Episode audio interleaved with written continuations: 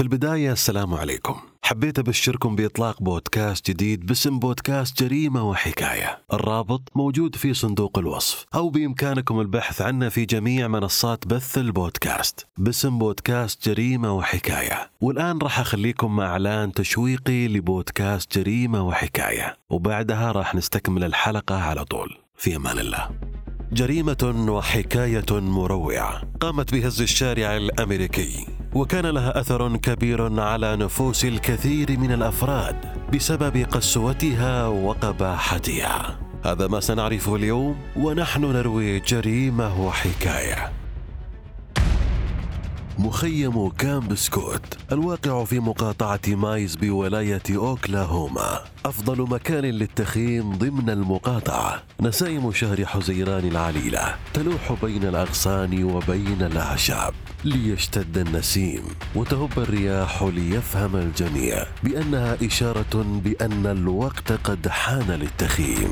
إلا أن ما لم يدركه المشرفون في المخيم أن هذه الرياح ما هي إلا نذير شؤم لجريمة سينتهي معها هذا المخيم للأبد. ليستفيق الجميع على جثث معذبة ومغتصبة وليتم إلقاء القبض على جين هارت بكونه الفاعل بحسب التحقيقات. فما هي قصة مخيم كامب سكوت وهل هي المرة الأولى التي نعرف فيها من هو القاتل في هذا البودكاست؟ تابع معي للنهاية لتكتشف المزيد. هذا البودكاست للكبار فقط. نظرا لما يحتويه على أمور قد لا تناسب البعض. أنا عبد العزيز الخمعلي وأقدم لكم بودكاست ضد مجهول. وتذكروا دائما أن تقييمكم للبودكاست وتعليقاتكم المفضلة هي من تدفعنا إلى الأمام وإلى الحكاية. في الثاني عشر من شهر حزيران عام 1977 كانت رائحة الموت تجوب مخيم كامب سكوت دون أن يشعر أحد. ثلاثة فقط تنبهن للأمر. لوري فارمر ذات ثمانية أعوام وميشيل جوس ذات التسعة أعوام ودوريس ميلز ذات العشرة أعوام. لتلقى الفتيات الثلاثة حتفهن بطريقة بشعة ولتتحمل المشرفة المسؤولة عليهن المسؤولية بشكل كامل. ليست لأن من واجبها حمايتهن بل لأنها كانت تعرف مسبقا بتفاصيل الجريمة.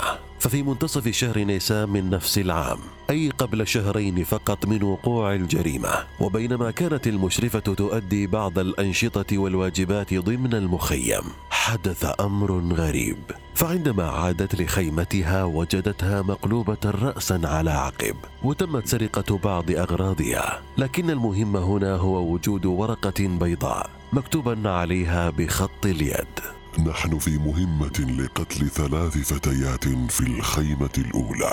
الرسالة كانت واضحة، وانقلاب الخيمة وسرقة حاجياتها كانت دليلا على صدق المرسل، لكن المفاجأة أن المشرفة لم تلقي بالا للأمر، واعتبرتها مجرد مزحة وتجاهلت الأمر بشكل كامل. وفي الثانية عشر من شهر حزيران وصلت الفتيات للمخيم ليجربن متعة التخييم لما لها من آثار إيجابية على النفس وليتشاركن رحلة العودة للأصل الذي نشئ منه الإنسان القديم. إلا أن هذه الرحلة ستترك بصماتها على الفتيات حتى نهاية العمر. فبعد أن أنجز الجميع أعماله ومع بداية الليل وبالتحديد في السابعة مساء ضربت عاصفة رعدية للمنطقة فقد اقترب شبح الموت من المكان وبدأ صوته وضجيجه يعم المكان. فما كان من الفتيات إلا أن دخلن للخيام حتى يتجنبن العاصفة ليخرجن للعمل في اليوم التالي. بعد استراحة استمرت لساعات طويلة. وبالفعل أشرقت شمس الصباح واستفاق الجميع. على أصوات العصافير وانعكاس أشعة الشمس الأولى على قطرات الندى التي غطت الأزهار والأوراق. ولتخترق صوت صرخة هذا السحر والجمال. ليهب الجميع لمكان الصوت.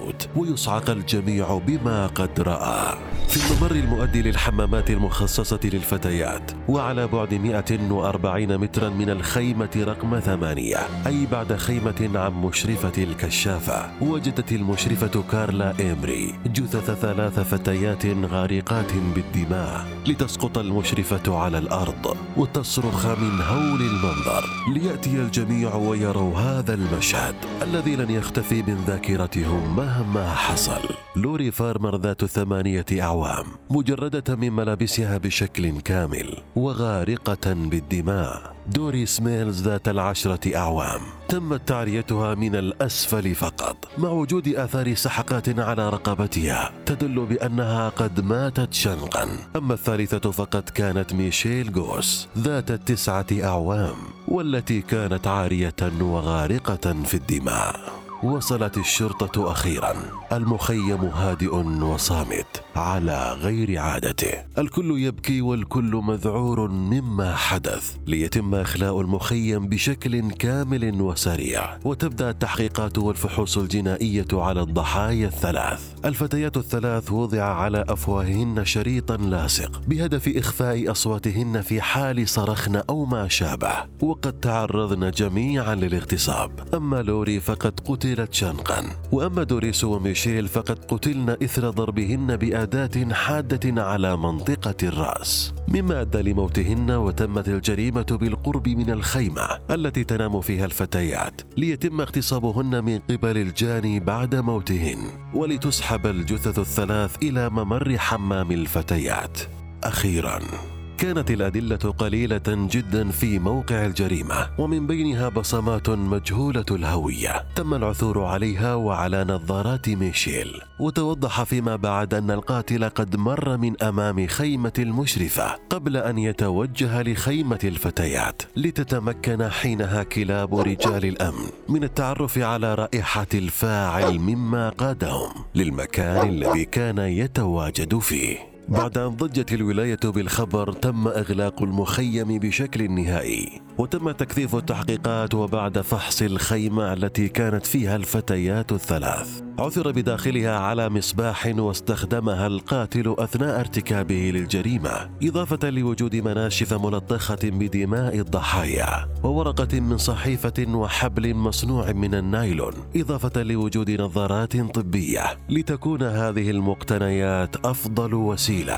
لتتعرف بها الكلاب البوليسية على المجرم. وبالفعل قادت الكلاب رجال الأمن لكهف صغير بالقرب من المخيم لتعثر فيها على أدلة قادت للمجرم بسهولة. المجرم الفار من سجن مقاطعة مايز منذ عام 1973 وذلك قبل أربعة أعوام من الجريمة. فقد تم سجن هارت بتهمة اختطاف واغتصاب امرأتين إضافة للعديد من جرائم السطو المسلح. كان التشابه بين جنايات هارت القديمة والجريمة الحالية.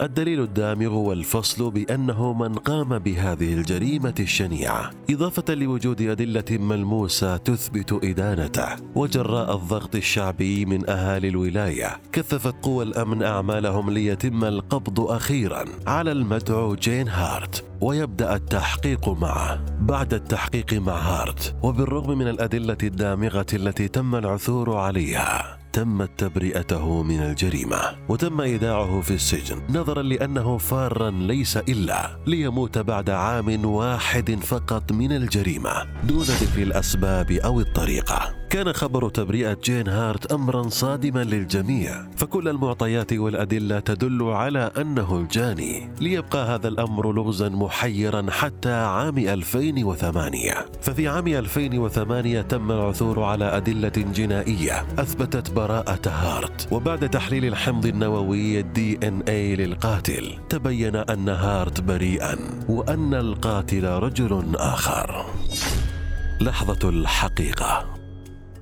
أثبتت التحقيقات أن جين هارت كان مختبئا لفترة طويلة ضمن الكهف القريب ومن المعسكر خوفا من أن يتم القبض عليه مجددا أو إعادته للسجن. وقد اعتاد التسلل للمعسكر بهدف الحصول على طعام أو بعض المستلزمات كما امتلك ضمن الكهف العديد من المقتنيات التي كانت تساعده في تيسير أموره ضمن الغابة كالمصباح اليدوي والعديد من المعدات الأخرى. وقبل وقوع الجريمة بمدة ترك الكهف وغادر من المنطقة بالكامل ليعثر القاتل على الكهف ويستخدم المعدات التي كانت ضمنه ويستخدمها أثناء قيامه بالجريمة ويتمكن من إيهام السلطات الأمريكية بان هارت هو الفاعل ويبقى اسم المجرم الحقيقي مجهولا حتى يومنا هذا. وفي النهاية نتمنى دائما دوام السلامة والأمان على هذا العالم. وفي حال وقوع جريمة نسأل الله أن يتم القبض على الفاعل.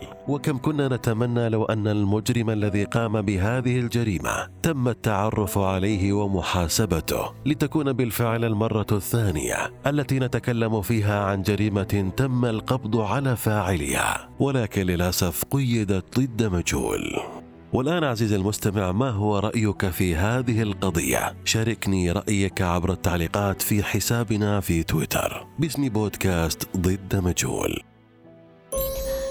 وحتى الحلقة القادمة كونوا حذرين.